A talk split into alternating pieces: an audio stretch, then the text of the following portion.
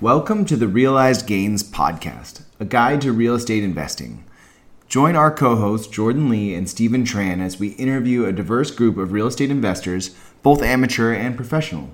Our goal is to help you understand that anyone can invest in real estate.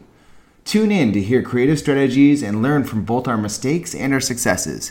You can find us where you love to listen to podcasts on YouTube or at jordanleemortgage.com you know our perspective is like we're in the business of serving subcontractors right like it's kind of an environment of high dependence you have those key relationships that by proxy to their skills and competence more or less build out your your quote team's competence yeah. through accessibility to those you know those highly skilled subcontracting performers. I mean, those are hard to find. I mean, working with contractors myself. I mean, when you find a contractor who's good at what they do, is reliable, you hold on to them for dear life. Yeah, no, for sure. Whether it's rehabbing, you know, fix and flip, larger complex, it's so worthwhile to slow down and, and just figure out kind of what your philosophy of hiring is. Mm-hmm. Um, in the early years, certainly, do you want to receive three to five bids on every scope of work and, and walk the site? Yeah, probably. But like you say, like when, when you get a few reps under your belt and you see the skill of individuals who can help you see around the corner and problem solve, the value of that is so much more than just the incremental savings.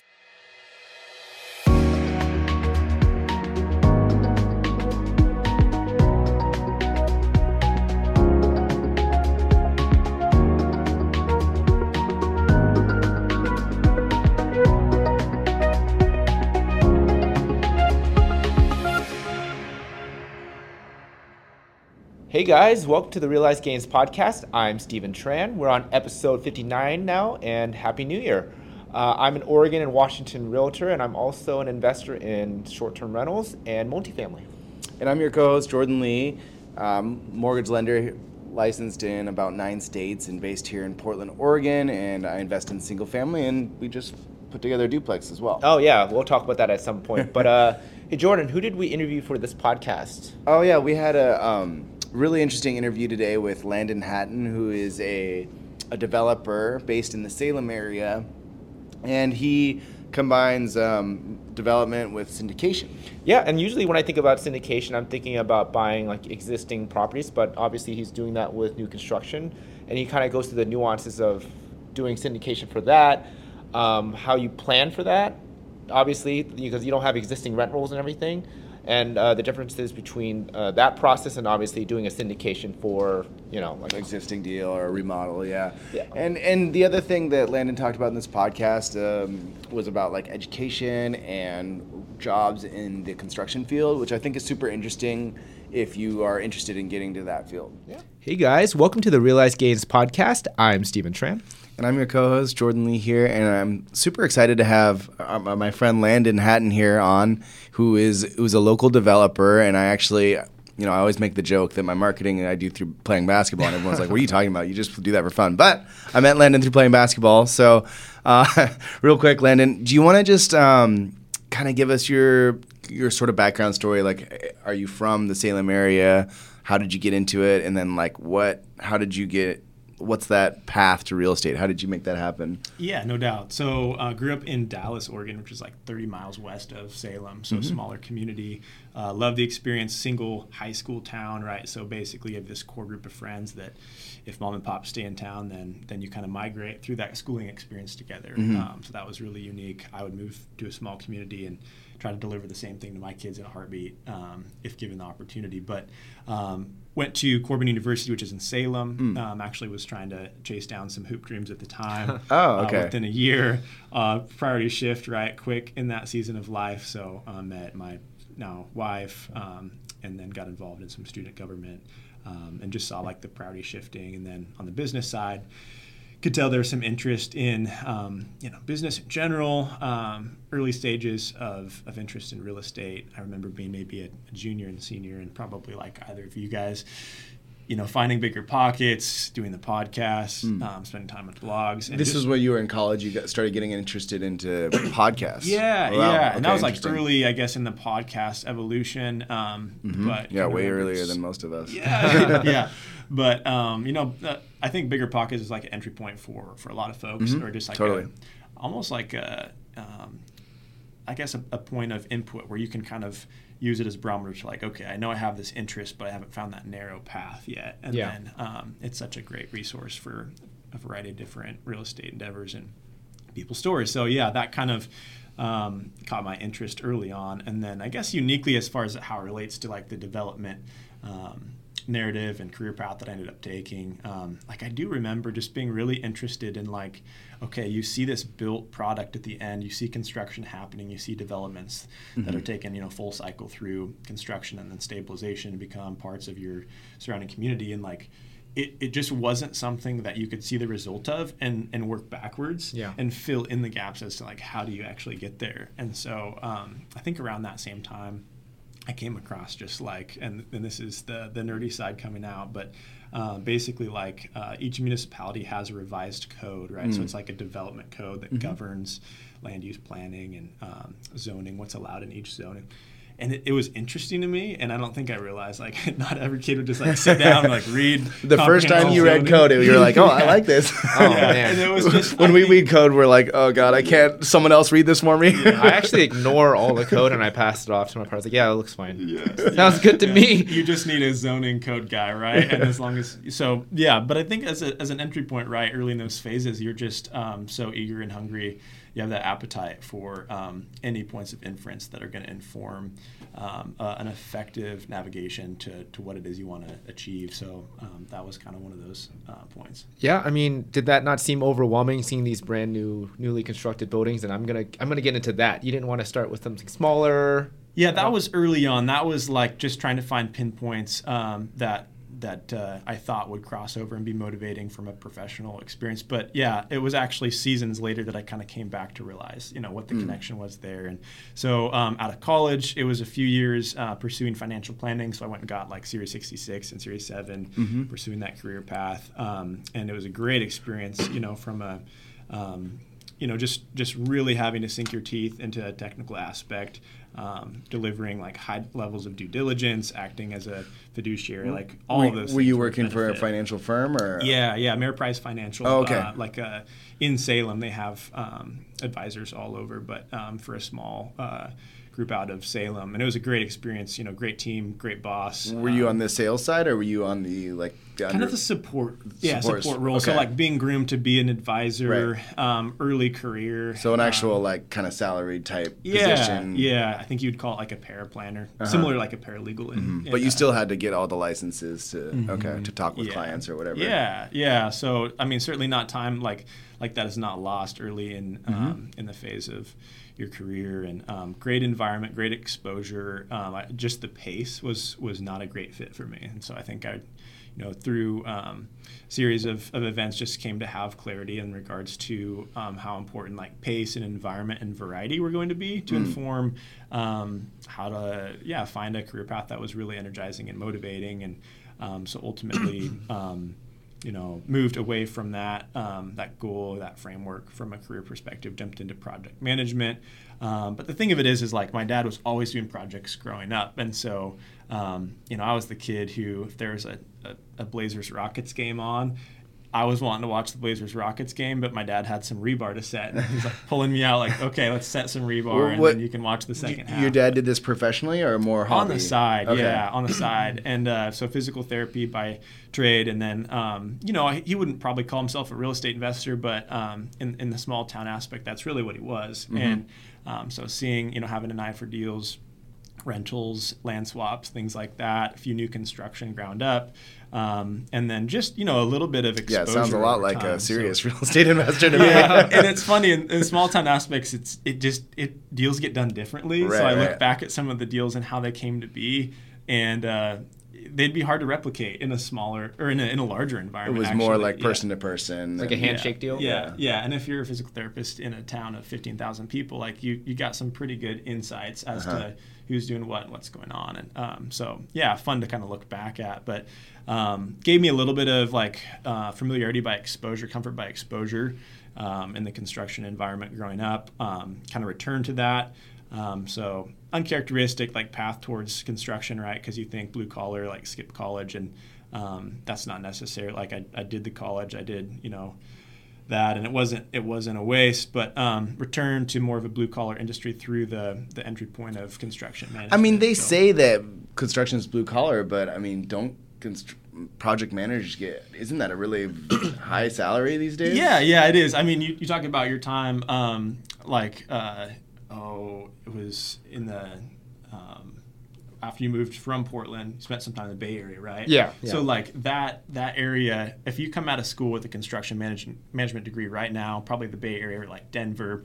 Um, growing municipalities, you'd probably be like base 120, Yeah, like solid. taking a rip of, of you know percentage of profit and incentive, you know, for, like it's it's a What is yeah? So what is that incentive? Like, let's talk about that bonus just for our listeners who might be thinking about career paths. Yeah. So you're saying your base is going to be like 120. What what about bonus wise, commission wise? How does that structure work in that field? Yeah, yeah. I think if if you're in an area like that's that has really strong demographics, um, you know, uh, a small amount of of talent that's going after uh, a really aggressive amount of, of development, um, I think you know you could see like base 120, and then you might see 20 to 50 grand of, of profit Oh. just depending on like time of delivery milestones um, kind of your critical path type incentive plan And what education requirement is there?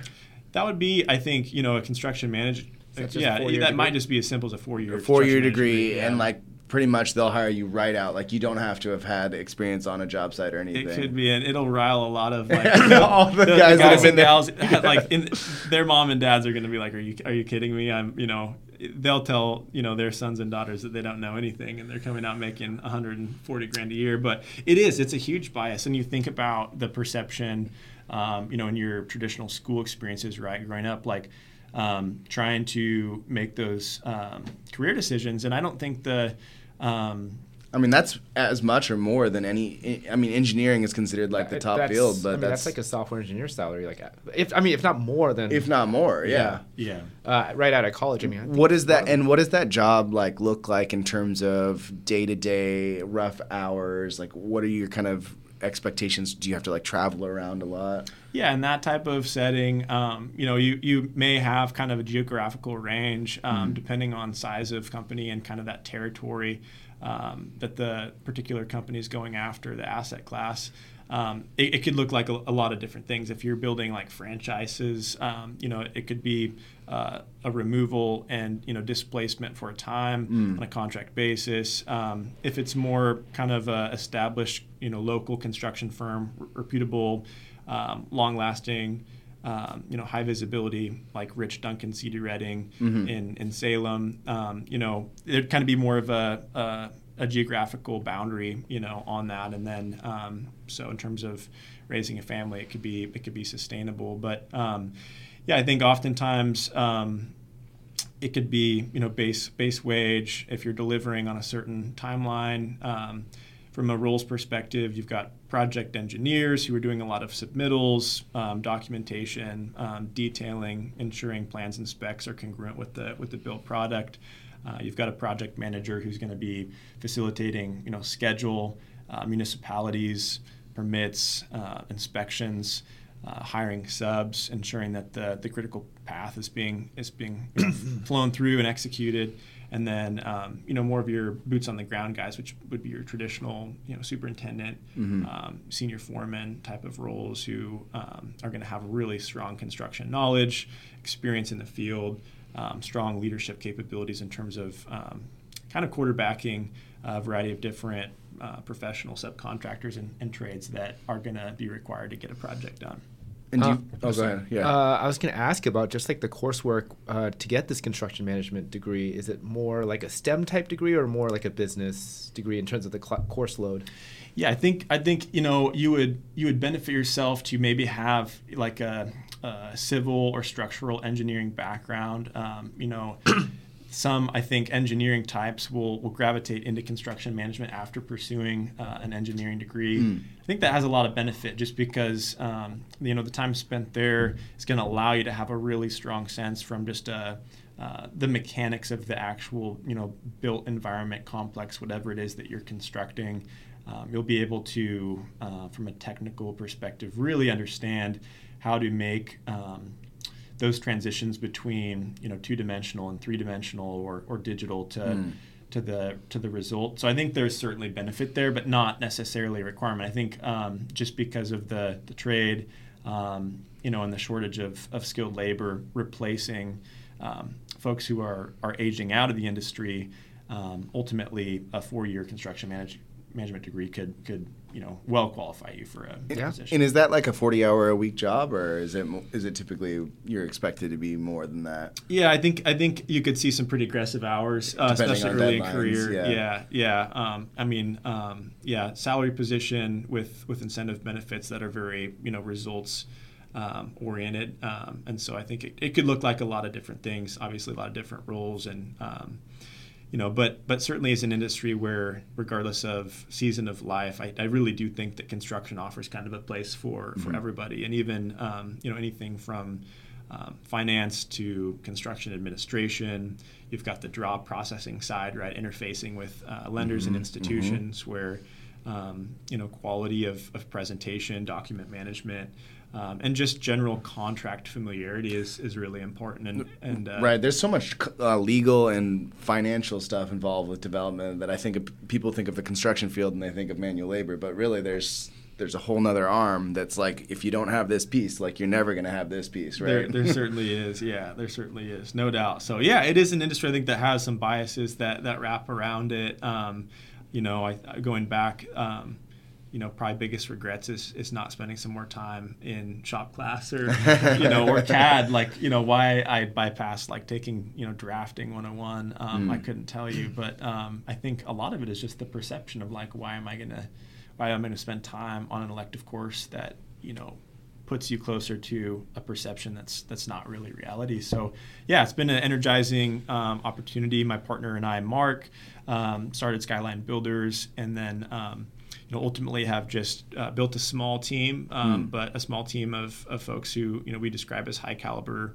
highly reliable, high sense of ownership, and just try to create that um, you know energizing. Um, synergizing type of, of environment in a small team culture where it's amazing to see you know in that small team environment what can what can be done and um, you know I've, I've learned a lot from the trades that surround us uh, we work with a number of different um, you know subcontractors repetitiously and um, yeah you're hiring them for a specific need or role you know it might be something that seems you know very um, simple, you know, like like drywall might be very complex, like excavation, site development, utilities.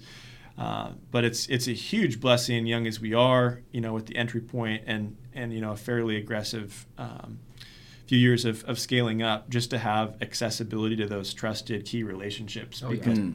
you know our perspective is like we're in the business um, of serving subcontractors, right? Like we exist because they exist, and so it is. Um, It's kind of an environment of high dependence. You have those key relationships that, um, by proxy to their skills and competence, you can. You know, with judge, judgment and, and prudence, figuring out the the right fit for the right circumstance, more or less build out your your quote team's competence Yeah. through accessibility to those you know those highly skilled subcontracting performers. So, I mean, those are hard to find. I mean, let's just say, you know, like working with contractors myself. I mean, when you find a, a contractor who's good at what they do, is reliable, and you know, and just can kind of keep on top of things, you hold on to them for dear life. You know, No So doubt. I'm No sure doubt. that scales up with obviously when you get into development. Yeah, yeah, no, for sure. And it's interesting. I think you know um, whether it's rehabbing, you know, fix and flip or remodel, uh, personal home, fourplex, larger complex. Um, you know, I think it's it's it's so worthwhile to slow down and, and just figure out kind of what your philosophy of hiring is, and you know, what is it that you're going after. Um, in the early years, certainly, do you want to receive you know, three to five bids on every scope of work and, and walk the site? Yeah, probably. You don't have the contextual information to make, you know, um, sound decisions perhaps. But like you say, like when, when you get a few reps under your belt and you see um, the skill of individuals who can help you see around the corner and problem solve um, in, a, in a more predictive way, you know that's uh, the value of that is is so much more than just the incremental savings that you might see between their price and like the low cost leader. So it's it is interesting, but man, it's a it's such a value. Um, I can just speak for the phase that we are in to have some, you know, known key relationships, um, names that, you know, you know are going to be part of what allows, you know, basically stability that you're Mhm. building um, forward in the projects that, that you're Yeah. building out. I mean, I kind of see it as business alignment. Like, let's say you're working with a very good plumber, you know, who does all your plumbing for all your buildings. You want to see that they want to grow at the speed that you're growing. If that makes sense. Yeah. You know, that they like their goal is not to just, you know, I don't want to say this, sit on their ass and just do kind of the job and then go home or whatever. But if you're trying to grow and they're trying to grow, like, and you're aligned with that, then your businesses will grow together and have that partnership and you know like have that synchronicity Yeah, yeah, I think so. And it's it's funny because you just look at the outcome, you know, and you're Yeah. okay. I just need to hire a drywaller, and it, it's just check it off the list. But to have that level of Mm. insight, to know like what is it that you're trying to achieve, Mhm. and the the outcome is the sum of the parts, right? And so um, our senior project managers, he says it more bluntly. He says like, who's your horse and who's your wagon? You Mhm. know, basically like who's pulling you forward and who's pulling you back, and just to be cognizant of that. Um, because it is what we're trying to deliver is, is an experience. You know, it's it's an experience to an investor. When we say we're going to deliver a project at a certain price, a certain timeline, can we do that? And and with with what degree of confidence? And um, you know, when you look at at the uh, the parts that make up that outcome, I think every every hiring decision is you know just as important as the other. So you, you were working for a project product as a project manager, right? Mm-hmm. And you were were you captive for just like one company? Yeah, yeah. So just employee W two Okay. um, for for uh, a short time there. Yeah, before And- making the jump. And then did you start doing some like side projects on your own, or how did you like get to the point? Are you or did you just know that you wanted to become a developer and waited for the right opportunity, or how did that transition happen from being an employee to like you know becoming a developer? Yeah, yeah. So it was it was interesting. I think along the way, um, it was clear to me as soon as I kind of jumped from financial planning into development um, that that I just couldn't think of anything else that was more um, interesting and in line, I guess, with kind of just the the makeup, right? Uh, the chemistry, we call it the short atten- attention span, or or uh, the motivation for a faster pace, um, then development, and uh, and so you know I, I pretty much didn't question that. Had an inclination that that likely um, you know business ownership um, would be a part of that career path um, in the future. Um, but you know the the early years for sure are foundational, just getting exposure points and reps. Um, and having that that platform, um, you know, transparently in the in the early years for me, it was it was finding my spot at a, in an environment where um, you know the work required, uh, the additional hours spent, there wasn't um, there there wasn't really like a um, equilibrium in terms of the cost benefit there. Yeah. And um, I'm, su- I'm I'm summarizing it, but Yeah. you know more or know less the, feeling, the yeah. decision there um, at, at a certain point became. Um, if I'm if I'm willing to give these things up and work this hard Yeah. for somebody else, then like can't I trust that I would do it for myself and, and my Mhm. family? And um, you know, I think there's there is a might be a TED talk that um, along the way that speaks to the idea of fear setting, Mhm. um, right? Which I think that those milestone moments in our lives can be really um, difficult, right? They can kind of freeze us in in moments where um, things that could occur in weeks end up taking years. And I remember a, a particular TED talk that um, broke this idea out in terms of fear setting, and it's obviously really simple. We've all probably done it.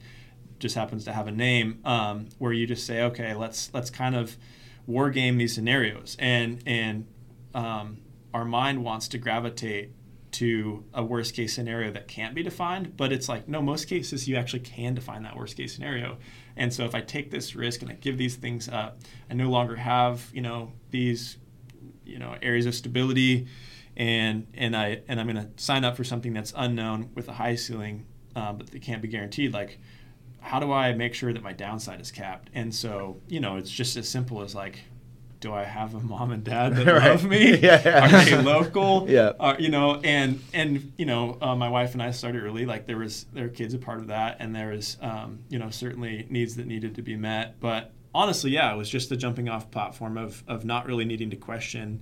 Um, like I've I've I've had the the season to really um, give myself the conviction and confidence Mm. that um, like showing up isn't going to be an issue Right. and and a lot of it is just showing up and and so then when you've kind of uh, ripped the band-aid off, I think it, it does something psychologically um, to the weight that you put on whatever the problems and obstacles are after that point, right? And and at that point, um, I think I think things seem to be more obtainable because you know what you've committed to, you know what you've given up to get there, and so you can kind of look at um, challenges in a more appropriate um, proportion. Yeah. You know, and so from the development side, that's okay. It's it's how do you work through permitting and work through financing, um, structuring debt, you know, working uh, to build investor relations, creating the mechanisms and um, and the components that are necessary just to get to that end goal. Um, so, I mean, I know you're coming from financial planning and you know about risk tolerance levels. I mean, what would you consider yourself? I mean, you're making this jump, you know, to become a business owner, a developer. Uh, would you say you have a ri- high or low risk tolerance? Yeah, that's interesting. I think the way I function in my team right now is um, is actually probably uh, a fairly conservative um, tone in in terms of my contribution to our our team's dynamic. Um, You're the guy that says no to projects. I, I, yeah, and I have to be careful. And something I'm working on is is not being the wet blanket and not being, um, you know, being being uh, real. You know, and and having a priority to be to see reality clearly, but also to encourage opportunity. And sometimes you really don't don't know. You know, when we're when we're on the deal hunt, right? Like you don't you don't necessarily know all parts of the decision and the feasibility and the likelihood of profit generation on a particular development deal on the on the onset. And so um, I think you know it's it's interesting because developer I think that word has a certain like high risk profile type of connotation and certainly like well, that's everyone that went out of business risk, in 2008, yeah, right? Yeah, yeah, absolutely, and destroyed right. the entire economy. Yeah, yeah, yeah. That, that is certainly that is certainly the case. And developer is a word that yeah is thrown in the mix when um, when you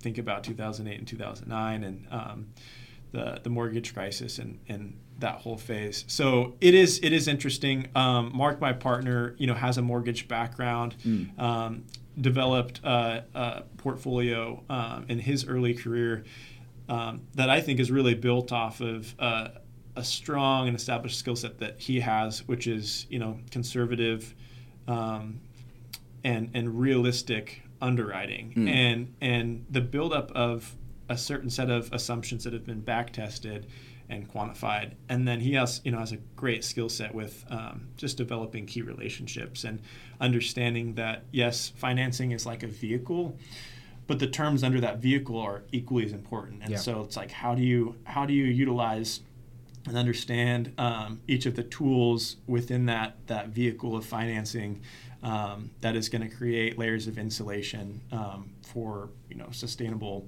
profit generation. And so you know it's it's a it's really through um, you know a combination of, of a lot of factors, but but Mark's um, skill set, strengths in those areas that I think we're able to kind of balance each other. And um, you know, we we've done some personality profiling, and um, uh, there's a thousand of them out there, but there's one called CVI Core Values Index, and um, his primary kind of we'll call it personality profile is is visionary builder. So it's, it's visionary primary builder would be the, the second wing.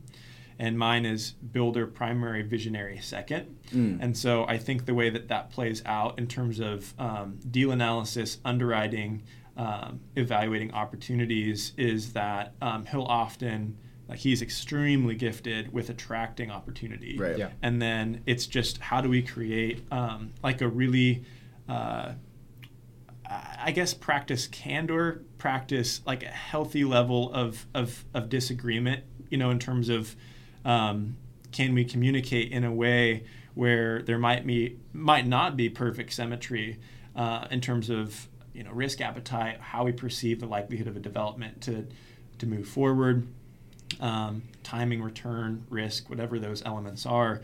But you know, can we communicate through each of those so that um, the combination of, of inputs provides for a more resilient uh, decision, whether it's go or no go. Um, and so, yeah, I think on, on the team, I would say um, I tend to be more of a conservative voice. Part of that is probably just through, um, you know, gain familiarity with the land use process and understanding um, how important the timing of execution is as it relates to the Right. If you know the code, you're thinking about land in a way different way than than the person that's just looking at the final picture, right? Yeah, yeah. Because the code just determines how the process is going to go. For sure. And what's what's interesting is, you know, we all underwrite to different return metrics, Right. right? And like you guys probably in your portfolio are looking at, you know, uh, certain metrics and, and we're looking at certain metrics. So whether it's cash on cash, IRR, um, you know, whatever it, it may be, a lot of the projects we're looking at is IRR because, you know, we have to communicate to the investors that are putting a dollar into our projects that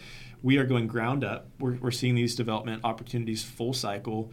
We're enduring um, basically stabilization. Um, so through the lease up phase, and upon the completion of that life, you know, basically that phase of the development life cycle, then the asset begins producing revenue. And and so IRR, you know, as we know, like bakes in the time component of that return. And can you explain the difference between cash and cash and IRR? Can you? you, you- probably can better. So, um, okay, I'll do IRR. You do cash on Uh, cash. uh, So, sure, yeah. So IRR is going to take across um, uh, a set time. It's it. it it's a function that is be, be able. It's going to be able to accommodate for different levels of return and equity events uh, across the timeline, and it's going to bake in the the time element to that return because we all hear the term a dollar today is worth Right. you know more than a dollar tomorrow and it's because what's the return potential of the dollar that you have today and so um, it's essentially going to going to take into account okay when are those return events occurring and even if they're um, unequal basically the the the return is going to be factoring in um, both your time and and uh, the variation of your Got it. of your amount. So as it, as it, cash on cash isn't as um, repetitiously used in, in our environment just because of our investor Because there's base. longer time. Like you might be at Yeah. two years before you see a dollar, right? Right, right, yeah. Can you clarify what IRR stands for? just for Yeah, internal rate of return. Mm-hmm. Yeah, and so um, it's actually like a pretty found. Like if you took a investment fundamentals class, like it just it'd probably be in your your 101 um, Excel, um, you know, uh, book or or coursework, um, and it's a really great tool and metric to use, in my opinion, um, for a variety of different investments. But I guess the point I was trying to make is in terms of the importance of looking at projects from an IRR perspective, it's easy to say, well, once this this development plan is wrapped up with a bow, then what is the IRR? But I think as developers, you have to be very cognizant of um, what's what's your entitlement uh, process and exposure. You know, the time that you're adding on just to get through these milestones uh, from a land use perspective, permitting. Yeah. You know, Because those if you have to dollars in the door. rezone, you, yeah, it's going to add X number of months to that that that beginning period, and it's going to change that IRR number by a lot. No doubt. Yeah. So seeing it basically from the, the point that the, the first dollar is put in um, all the way through completion of, of the project, I think is, is really important. And that's maybe kind of where my voice of a little bit more of a conservative posture comes from, just because um, having seen um, the difficulty in our state to navigate through the entitlement process, uh, it's a huge part. And, and sometimes that portion of the project has a little lower level of control, um, just to put it simply. Right. Um, and so I think it should the, the weight of that factor should should be appropriately um, accommodated for. and that's why that metric is used for your industry and your field much more so than other metrics because there's a delayed time period when you're doing syndication most of the time right Yeah, i mean yeah. not always right sometimes it's already just like a new purchase and it's happening in 30 days or whatever Sure, but generally sure. speaking it's a longer time frame On the right? development side, yeah, yeah. Jordan, I, I thought you had a challenge of uh, defining cash on cash Oh. return. i just think about that as like how, how much cash you're going to get back for your cash right? cash in, yeah, yeah. Yeah. pretty pretty self-explanatory that one that one's a little bit more easy to understand. I mean that's that's the easy metric of like okay i'm going to spend you know $50000 on this house. How much is it going to return me? Because i'm not thinking about oh it's going to take me two years to build this house and i'm going to finance it in six different ways. It's more like i'm putting putting some money here. How long is it going to take like And what am i going to generally get back? what are we getting the return in terms of a year? Like cash on cash return. So Yeah. like if i'm putting out $40000 down payment and Yep. i'm making I don't know, ten thousand dollars, I'm I'm getting a twenty five percent cash on cash return. in in that in that year. Yeah, yeah, exactly. per year. Yeah, Yeah, yeah. exactly. Yeah. Yeah, because if I told you, hey, we're going to get a you know a 2.15x cash on cash multiple, um, I put a you know a pitch deck in front of you, um, that might be extremely interesting. Um, but if you have the same opportunity to do that, like on a fix and flip, that you can maybe get done in, Do it in, three yeah, months, three months or whatever. Yeah. I would say. Um, I mean, Look at both, but you should probably do the fix and flip. You know, all other elements outstanding. Right, because in my because in my thing here, you're going to be stuck for five years. Yeah. Like- Yeah. yeah, I. I you know I do want to talk about like the timeframes with your investors and like how long these people are basically putting their money in and when are they expecting a return like what does that generally look like i mean i know we had the generalizations of all the steps and how long it takes to build a building and entitlements and zoning and etc And it might be easier to just use the example of the deck that you sent me just recently, like the project that you're working on. Yeah, yeah, no doubt. So that um, to take a step back, so we we utilize um, syndication as a financing model. So we'll uh, you know basically go achieve uh, you know institutional or, or traditional financing on a project, bank financing, and then we have what's called the capital stack, right? And so that bank is going to require a certain equity contribution.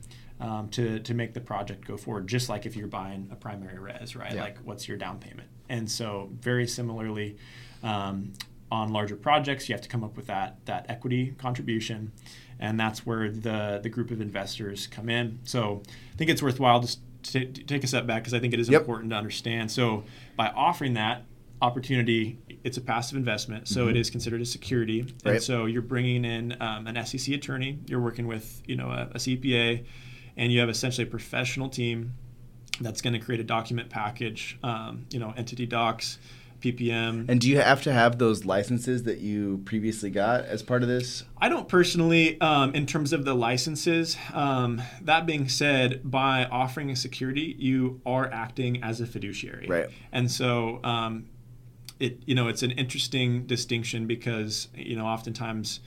Um, you wouldn't maybe consider yourself like an investment professional, Uh-huh. but by offering that opportunity for an investor to participate passively, then you know by nature of, of that offering, it is um, you know putting you in the spot of, of a fiduciary. So you're having to make choices that are truly um, you know in a court of law would be uh, quantified to be in the in, investor's best interest. Eh, yeah. But you can't just offer it to the the full public, right? It's, It's just to uh, accredited call- yeah, an accredited, accredited- investor, right? yeah. Yeah, yeah, and there's a variety of different. So, um, so basically, this kind of comes through um, securities law that was passed in 1933. Um, there are a variety of different designations that um, I probably won't go into in full, but there's um, uh, regulation D, Rule 504, 506, essentially certain exemptions um, that allow and disallow certain um, certain freedoms. I'll say. Okay. And so, uh, based on the asset that you are delivering, the type of investor that you know that you want to attract, um, that will kind of help govern uh, which path makes sense for the particular um, fund or syndication. And so the SEC attorney essentially, you know, there's a very collaborative process that goes in to develop that. Um, so usually what it starts with is, you know, you look at the the underwriting, the pro forma, you understand, okay, what is this uh, this uh, business plan need to achieve? Um, therefore, who are the investors that you need to attract? And then um, through the exemptions that are allowed, um, essentially, you know, that kind of creates clarity for the SEC attorney to provide the structure and the framework, because certain exemptions, for example, like uh, may prohibit you from marketing uh, marketing your uh, investment opportunity openly. Maybe it requires you to have like a substantive uh, pre-existing relationship with the the investor prior to right. the engagement. Um, Like to, like someone that's already done a project or investment with you before. Yeah, like that. yeah, yeah, for sure. And um, or you know, long-term friend, um, Right, right, close okay. relationship that way. Um, maybe it's- Family member. Yeah, family member. Um, and then there's you know accredited investors. It, it might just you know specifically say, okay, you're you're only allowed to work with accredited or sophisticated investors. Mm-hmm. Um, for a specific offering, and so um, it's a really it's a really fun and interesting environment because, you know, you're as the developer, you're saying, okay, we've underwritten the project, we, we believe in the return profile.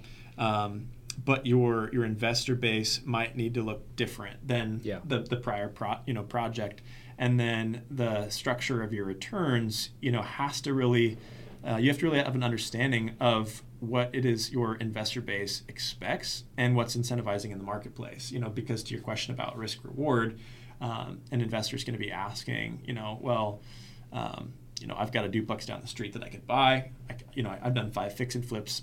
I could do another one I could put this in the stock market and and kind of understanding the, the risk return profile is interesting. So diff, different um, ways of structuring that. That's probably warrants a whole different episode, but um, more or less, yeah, that's kind of the boundary in terms of the structure and who we're working with and how that gets done. Now, you talk about the the offering or the pitch deck that that I sent you. So that's Hickory Lakes Apartments, right? So 60 unit new construction project. Um, it'd be your traditional three story walk up apartments. Um, it's in Lebanon, so um, Lebanon is Three walk up means that they all the entrances are individual entrances on like the out, outside balconies. Yeah, type good thing? good question. Sorry. So um, to clarify, so three story walk up means basically that you're going to be served at all three levels by Ah. stairways. Yeah. And so Okay. you would have um, you would have like low rise construction, uh, which is usually like light wood frame construction. You'd have mid rise, which sometimes has like a podium, uh, like ground floor deck, right? So like concrete structure within a, a wood frame built on top, and usually those get to like four or 5 Mm-hmm. levels.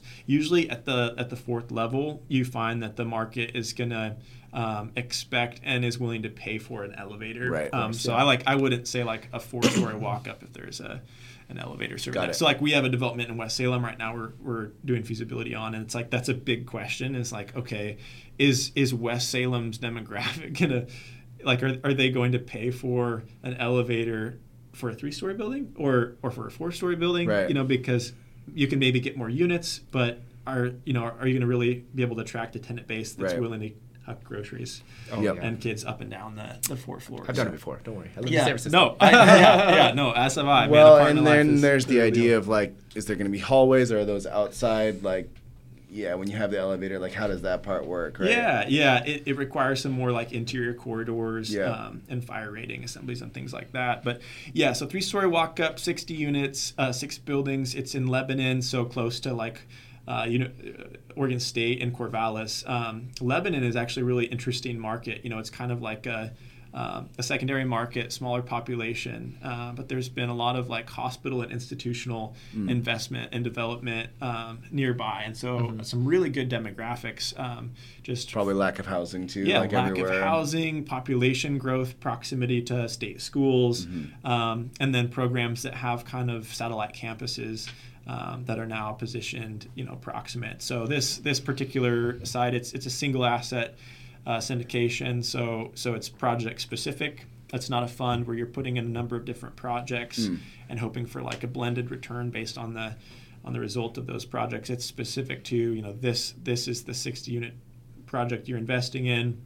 You know you, you, you put money in you own a portion of, of that asset and then um, through the development cycle it's you know going to de- deliver a return. So it'd be a five year hold um, so we've underwritten with basically fixed rate you know construction uh, financing and then a five year term um, logan and, and mark um, so mark being a partner and then logan being a co-sponsor with with uh, SMI fund basically um, you know work together to kind of structure the the financing terms in a way to get rid of some some additional prepaid there because it was crucial for us in this respect um, to be able to underwrite to a five year hold. Okay. Um, that's kind of where we saw the um, the IRR being. Um, being highest, like the return potential for an investor was was just best positioned at kind of a, a five year uh, hold. So, um, yeah, as far as just giving you high level, that's um, 19% targeted project level IRR, um, 17% targeted investor IRR,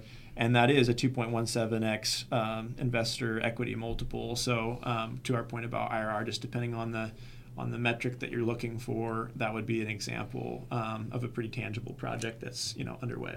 Um, you know, I, I want to go back to BiggerPockets. I know like a lot of the hosts there, Brandon Turner has Open Door Capital, and they always talk about here we have a syndication where you can buy 200 units, and it's a known quantity. Yeah. Here's the rent roll. Here's the numbers obviously they, they can show you that it's going to have a return once they make that purchase. Obviously you're doing syndication new construction. Mm-hmm. um, can you kind of talk about the process of obviously you know obviously that it's kind of really easy to show a return because rent goes up this amount per year. Mm-hmm. the building's there. We have, I have to put in the repair costs but you're doing new construction and there's not any numbers behind it. Can right so if you put in $100000 today yeah. what what is that what are the timeframes on that? What does that look like based like let's say the return ends up being exactly what you suggested in, in the pro forma.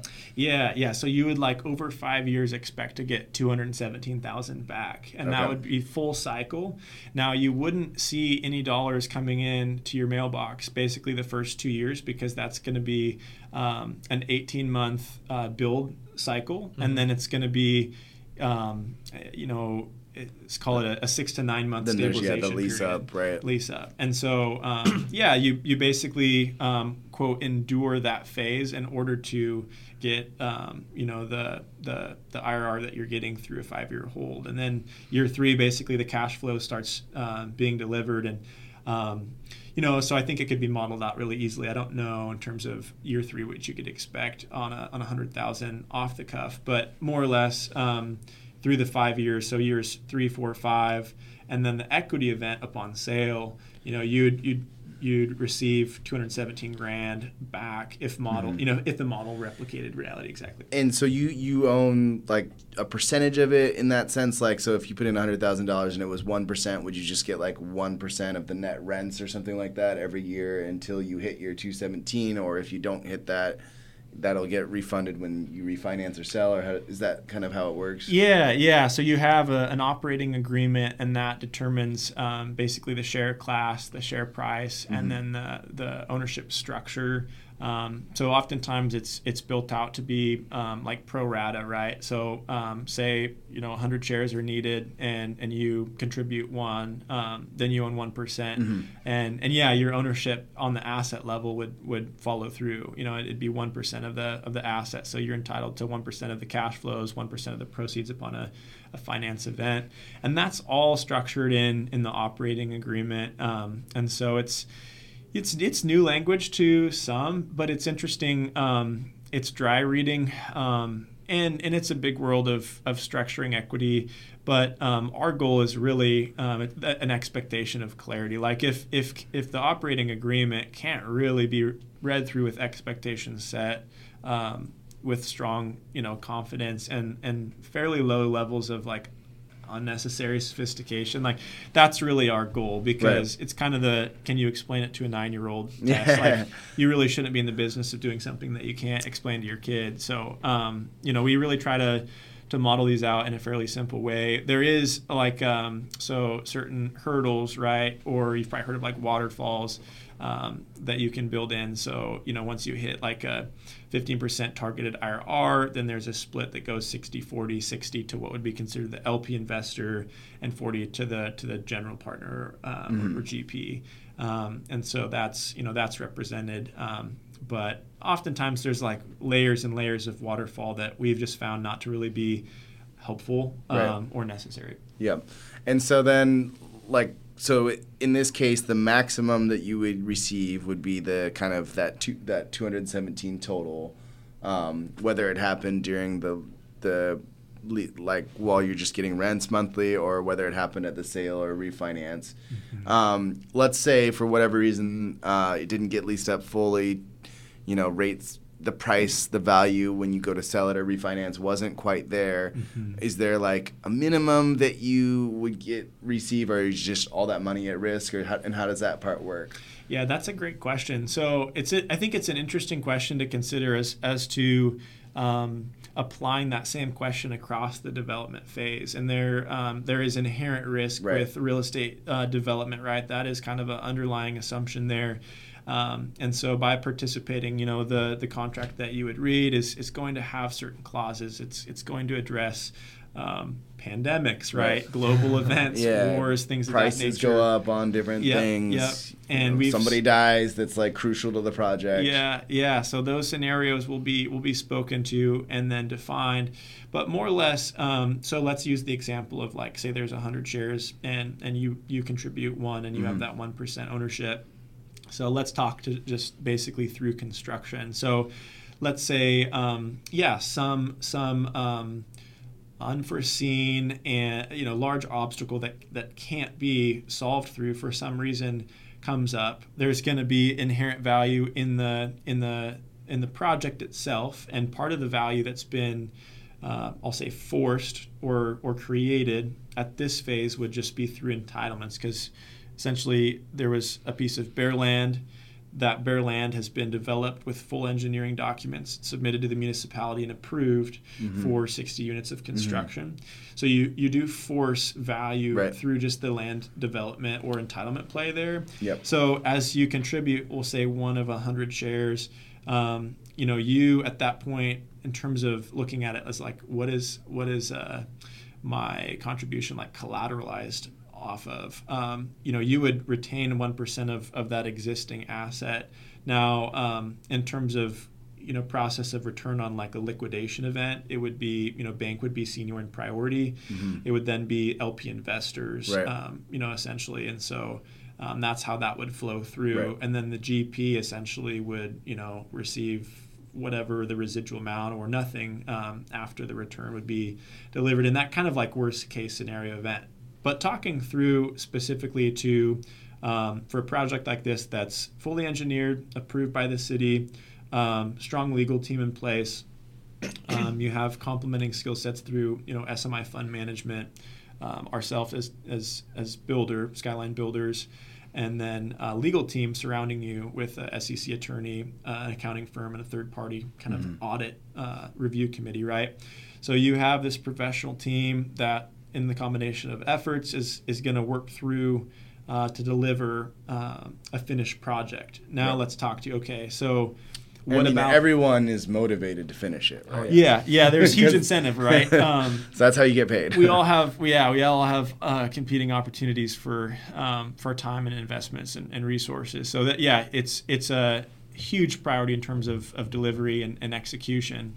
Um, but yeah, it's a great question in terms of like and the faster that you finish it, the more you that you will make out of the project, completely right? yeah yeah because again yeah if, if uh, you know if you save a day it, it ultimately does have an impact on on return from from an IRR perspective. But to your point if you know the pro forma is going to model uh, a large set of assumptions you know it's it's cap rate compression it's interest rates at the time of uh, of sale of, of modeled sale um, you know it's it's property taxes it's rent rate escalation it's um, overhead costs you know Right, You can only management. predict so much. So all of those assumptions are um, they're not hypothetical. You know, they are um, they are uh, specifically validated. I would say in terms of uh, the numbers that go into the pro forma, but still subject to reality. And so you get five years down the road, and let's say that.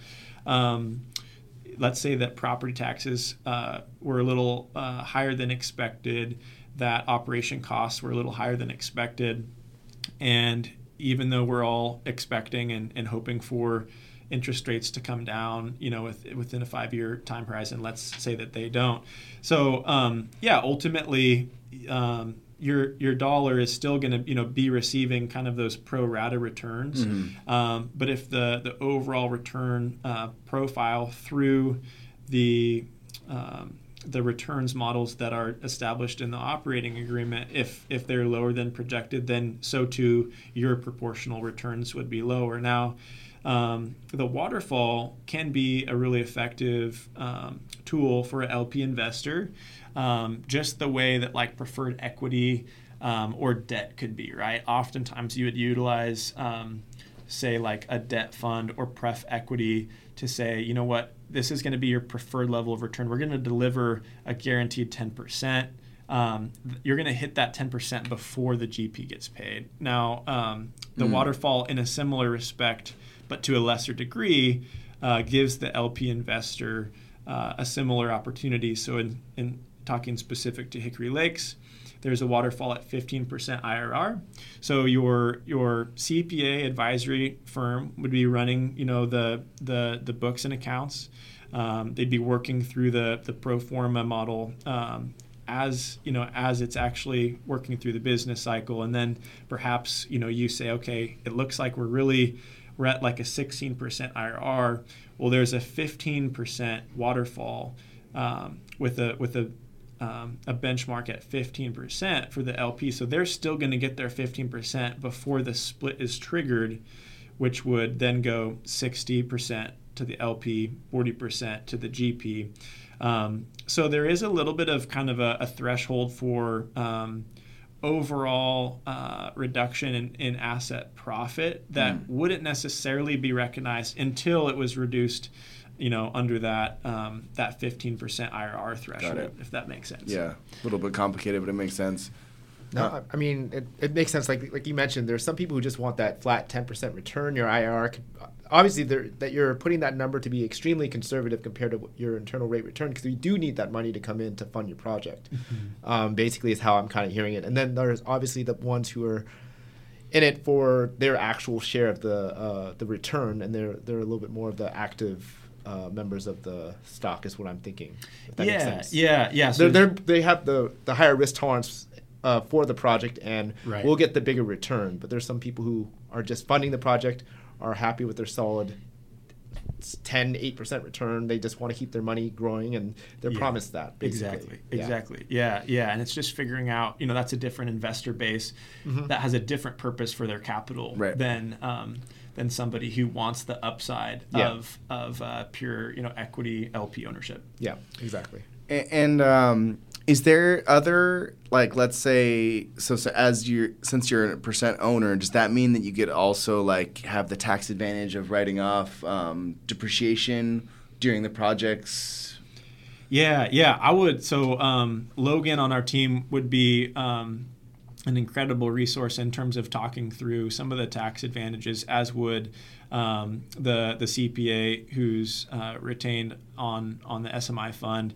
Um, you know, there's there's a number of things that that you can do to structure um, and and kind of uh, prioritize the depreciation up front, right? Mm-hmm. Um, and so that's we have the ability to do that through through new construction through a cost segregation analysis. Right as well, and so the the tax benefits flows through and and is accelerated in those. It's not just years. the developer that gets the it's the you know the investors sometimes invest in syndications so that they can get that tax. Correct. Correct. Especially if it's like the first couple of years that people like that in new construction. I understand. Yeah, yeah, yeah, and we draft um, a, a, little bit in regards to um, the sophistication of uh, of Logan and his team at, at SMI Fund in regards to um, the mechanisms through which investors can participate. Um, there's a variety of different uh, tools and strategies. Um, you know, whether it's through you know retirement accounts or, or TIC holdings, um, that you know he would be really qualified to speak about. Um, but but yeah, certainly we do see investor profiles. You know, individuals who are um, are going after participation um, for for more of a capital preservation mm. um, priority, um, yeah. balanced with the uh, expectation of return. Got it. Uh, so, so a couple of kind of quick questions here as we kind of getting closer to our time. What a, one thing is like, what are, what's the ideal lot or land that you are looking for right now? If someone like you know had something or knew of something like in terms of a, a, project what's the good fit for your firm? Yeah it's such an interesting thing and i, I would be curious to ask a similar question of, of, of both of you in terms of um, you know the the ideal asset that that you'd have an opportunity to like say hey if it's in my portfolio in 2024 like pick it out. It's it's so interesting where like we all have preferred um, asset types but like a deal is a deal. And yeah, so sure, I think exactly. I I've had to uh, evolve in terms of my um, being being aware of like from a personal motivational standpoint. Um, what things you gravitate towards because mm-hmm. of interest or competence or challenge, whatever it may be. Yeah. And then in terms of um, delivering return to an investor, just being wary that like literally maybe the duplex lot down the street that you cross by every time your family goes on a walk, like it, it might actually deliver a better return than the 30 unit Right. high density mid rise, right? And and maybe that's because you have a relationship with the seller, Mm-hmm. and you know there's some seller carry opportunities there. Um, maybe it's because the land use um, is is very simple. It's it's readily developable. Or there's some sort of incentive, right? Maybe Right. there's urban renewal funds Yep. at play, or who knows. Um, so I think I think it's uh, it's interesting. I'll, I'll maybe um, just say it this way um, from from Skyline Builders' perspective. You know, really we're taking on um, uh, a variety of different asset types in terms of new construction profile. Um, and in the right environment, I think a, a you know a duplex or larger. Um, we have kind of a custom homes division but speaking to more of the investment side, um, you know, duplex and on is is really something that I've seen feasible return potential for. Um, in terms of potential for for investment returns, um, the project type that we would gravitate towards out of um, competence, uh, motivation, and and I think just maybe the eagerness for a challenge would be um, you know, generally apartment complexes, mixed use complexes that would have um, any variety of, we'll say, um, 12 to 80 units in, in multifamily um, dwelling mix, you know, a range of different unit types.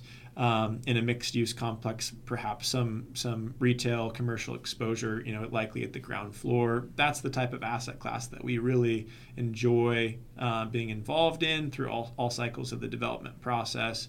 Um, as is uh, like kind of light industrial, like storage, um, flex space. Flex space is a really interesting asset class, um, both from a builder perspective, but also just in terms of um, the the returns potential, the demand for that type of asset, I think is really strong in a lot of our municipalities.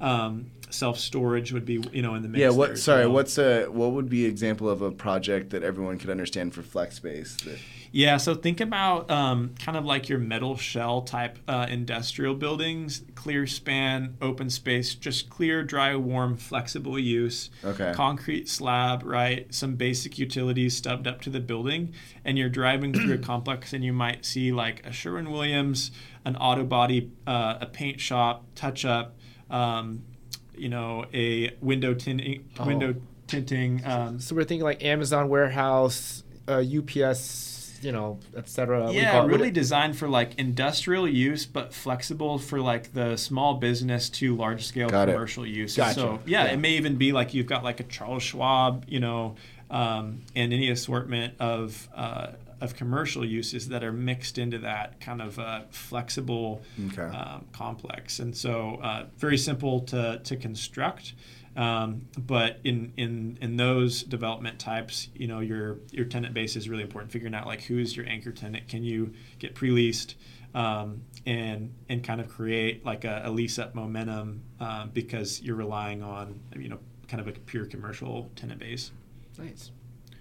Uh, but those are probably most interesting. But likewise, like I, I would be very interested how you guys kind of work through that because you're in a position of um, both on the mortgage side, but also on the real estate investor side of like seeing probably actually a lot higher repetition of deal types and Yeah. exposures than than I would be. Like I'm I'm pretty much you know oftentimes I feel like I'm a horse with my blinders on, and it, it makes me curious for for inputs like either of you. I mean, for me, I, I, as I've learned over the years, um, there's projects that have really great return, but are just more work, more active, and so now I'm tending to steer away from that. So I'll, like I said, if there's any active aspect, I try to tend to steer away from that as much as possible because I'm not looking for a job. I'm looking for an investment, something that grows, and so Something passive. I will take a lower return as long as I can just be completely hands off and not stress and think about it.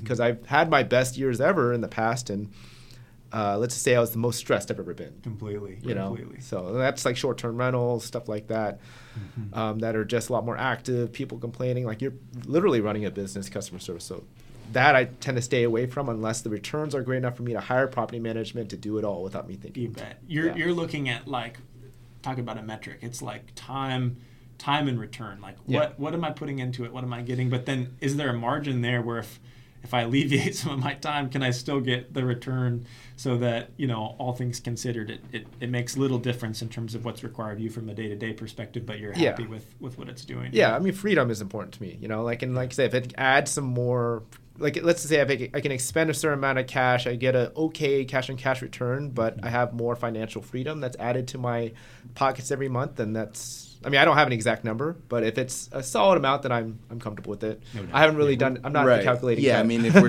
if you're putting in like twenty to forty, and it's something that you know cash flows, and um, there's some upside to it, like Yeah. you know maybe it, it has a lot that you could cut off, or maybe it is just a good location that equity will grow over time, Mm-hmm. um, or it's it's recently built and super easy to manage. Um, I think those are kind of the, like he said, you know, less time, less less worry. no doubt. Yeah, yeah. It's and it's funny where I think real estate, um, the decisions we make, like sometimes it is short term, but you know, as as we're all kind of in that path towards building like a personal, you know, portfolio, those assets kind of become like the the story of. There's a connection there between like lifestyle and the part that they're going to play.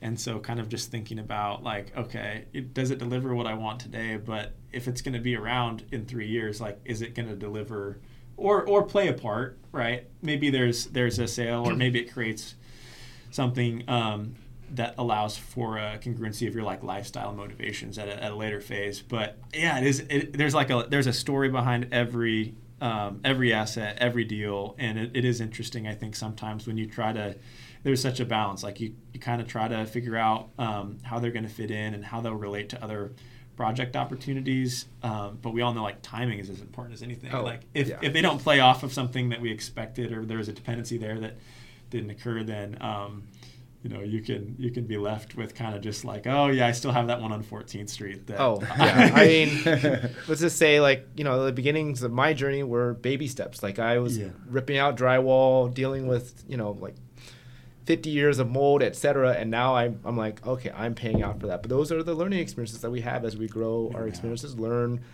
um, you know, how to work with people and, you know, grow our portfolio. We can't just jump from A to Z immediately. Completely, so that's how I think about it. yeah no for sure. And speaking of Z, what is like your longer term plan? Are you wanting to keep building multifamily in the sort of like greater Salem, you know, within 20 minute, 30 minute type area that's like kind of rural, smaller town type stuff? You just wanting to keep doing that and just build a big portfolio? Or are you wanting to like build skyscrapers in Portland? Like what what's your kind of long term vision for the company? Yeah, yeah, it's, it's interesting. I think um, last few years have been pretty close up to the window um, in terms of uh, you know just pressures of of uh, starting and running a small business. Right.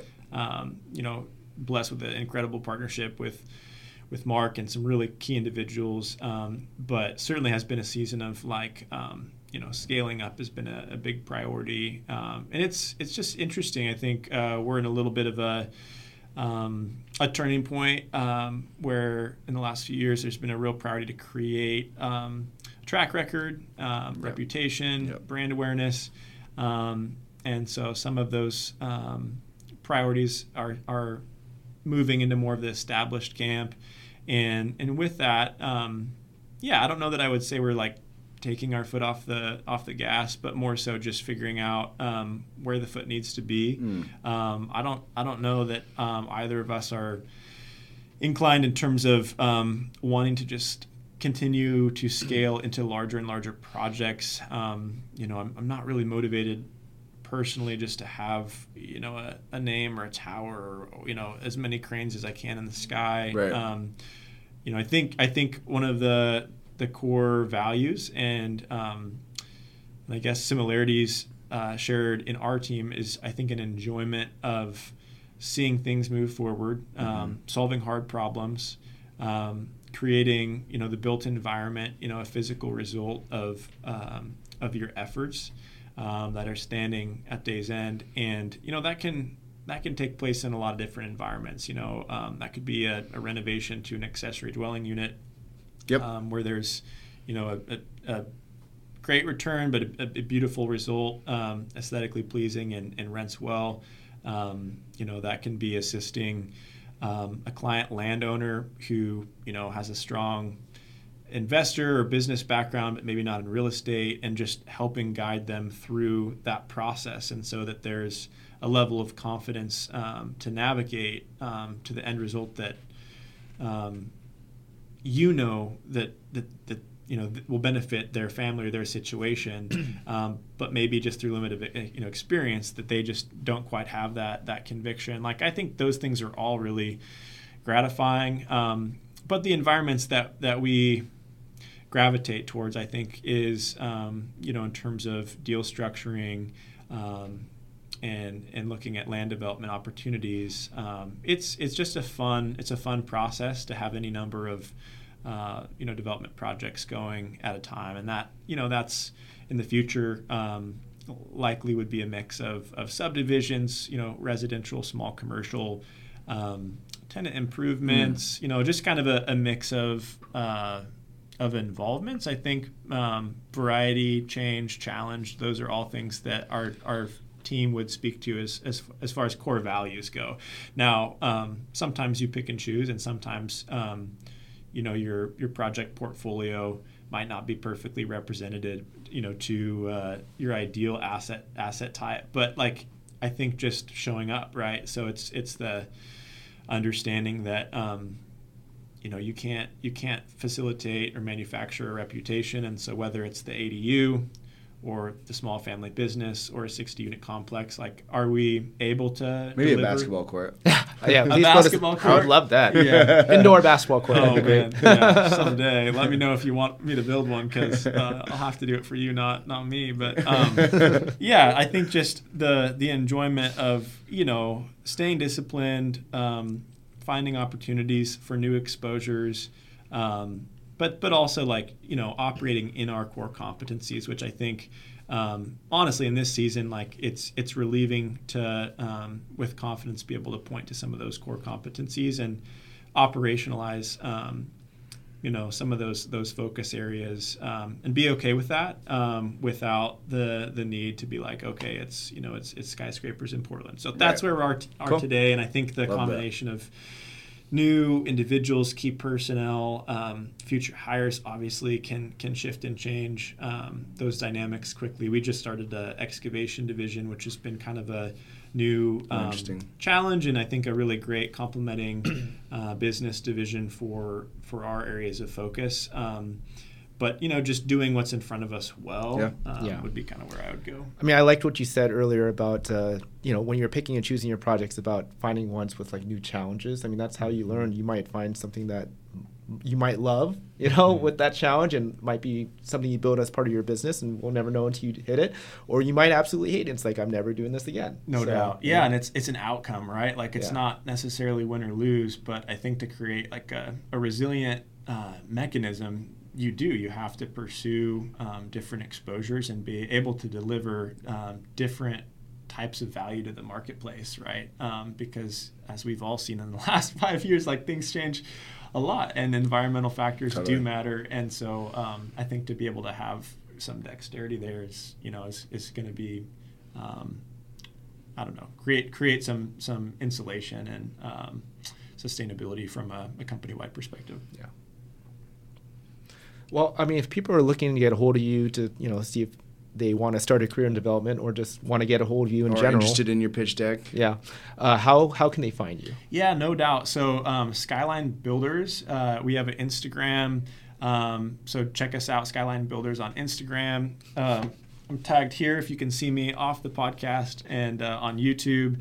And then, um, so yeah, Landon Hattan. So Landon at skyline-co.com would be my email. And I'd be super motivated, you know, um, regardless of um, exposure, interest, background, whatever it may be. Um, you know, if you're a college kid and interest at any respect in construction development, um, investment, real estate, or otherwise, um, man would love those type of, of conversations. But um, yeah, feel free to hit us up. Myself, Mark. Um, Mark, of course, is going to be the more elo- eloquent, smart, sophisticated one. So I'll, I'll defer um, for financing and, and a lot of the uh, syndication aspects to to Mark, but I know he'd say the same thing and would, would be overjoyed to, to chat with anybody. And speaking of high school, and college kids, you mentioned that you did leadership, leadership um, student government. I did student government in high school. Steven and I are involved in leadership in a nonprofit. Yeah. How how like important is that for kids to like think about like doing? And like, would you,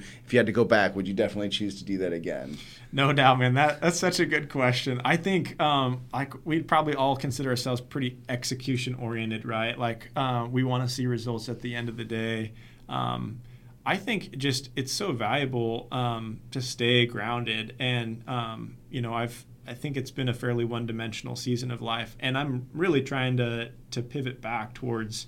Um, you know different environments like that that I can pursue um, just because there's there's oh my goodness it's context setting right like when when you're hit with a moment just in terms of um, taking a step away from from the glass um, seeing all the things that um, you know are, are, easy to take for granted for or easy to just um, unnecessarily take credit for mm. Um, and and uh, and just like spend some time in reflection about you know the individuals that have have been small parts to to our path um, and and what all has had to be there so I, it's yeah it's hugely important I think um, whether whether you're looking for okay you know I want to be well rounded and um, don't know what the future holds but exposing yourselves you know find, finding challenging environments mm-hmm. right um, figuring out how to work with people like you mentioned yep. and I think the school setting um, through college whatever it may be um, there's some some great opportunity there just to navigate um, group dynamics, um, an understanding of like personality types, how to get projects done, like how to actually, make a, how to make a decision as a group of people. Absolutely, yeah. yeah. I think there's like almost uh, unreplicable opportunity in the school setting to actually um, figure out how to well you know work well with with people. Mm-hmm. But yeah, if your question is hitting more in terms of like the the giving back side, I you know I think um, uh, each of us. Like it, it should be obviously a different answer for for all of us, but um, something that's so worth thinking about. Um, because those guideposts um, along all of our lives, you know, are instrumental, and, and the key voices and influences, folks who are willing to stop, spend the time, have patience, see where we're at, where we want to go, see the potential, you know, in our tone or voice or interest, and um, just give the time of day. Like I think is is crucial. So um, yeah, practically, you know, Mark and I were, were at a school a few weeks ago, um, just kind of presenting on, oh, on cool. what we were doing and, um, you know, involved in, um, in like a, a, couple kids non nonprofits in, in the Salem area, just trying to, um, yeah, offer, offer um, insight, support, encouragement. Um, who really cares about if the future, you know, overlaps with, with development and construction. But like, man, just to, be uh, positive voices in in kids' lives is is for sure a priority to to both of us. But yeah, I mean, I'd say pursue it. Um, those days, a lot's changed since um, days in student government, you know. But it's but it's, the lessons are they they hold. They like, do. You still use them. Like, absolutely. Yeah. yeah. absolutely. Yeah, and you find yourselves in environments where you don't have everything that you need um, to excel, and like like you say, that's what makes you grow, change, and evolve. So mm-hmm. yeah, I totally agree. Cool. Well, thank you so much for your time, Landon. We really learned a lot and really appreciate it. No doubt. Yeah. Thanks to you both. Appreciate yeah. it. Thank you.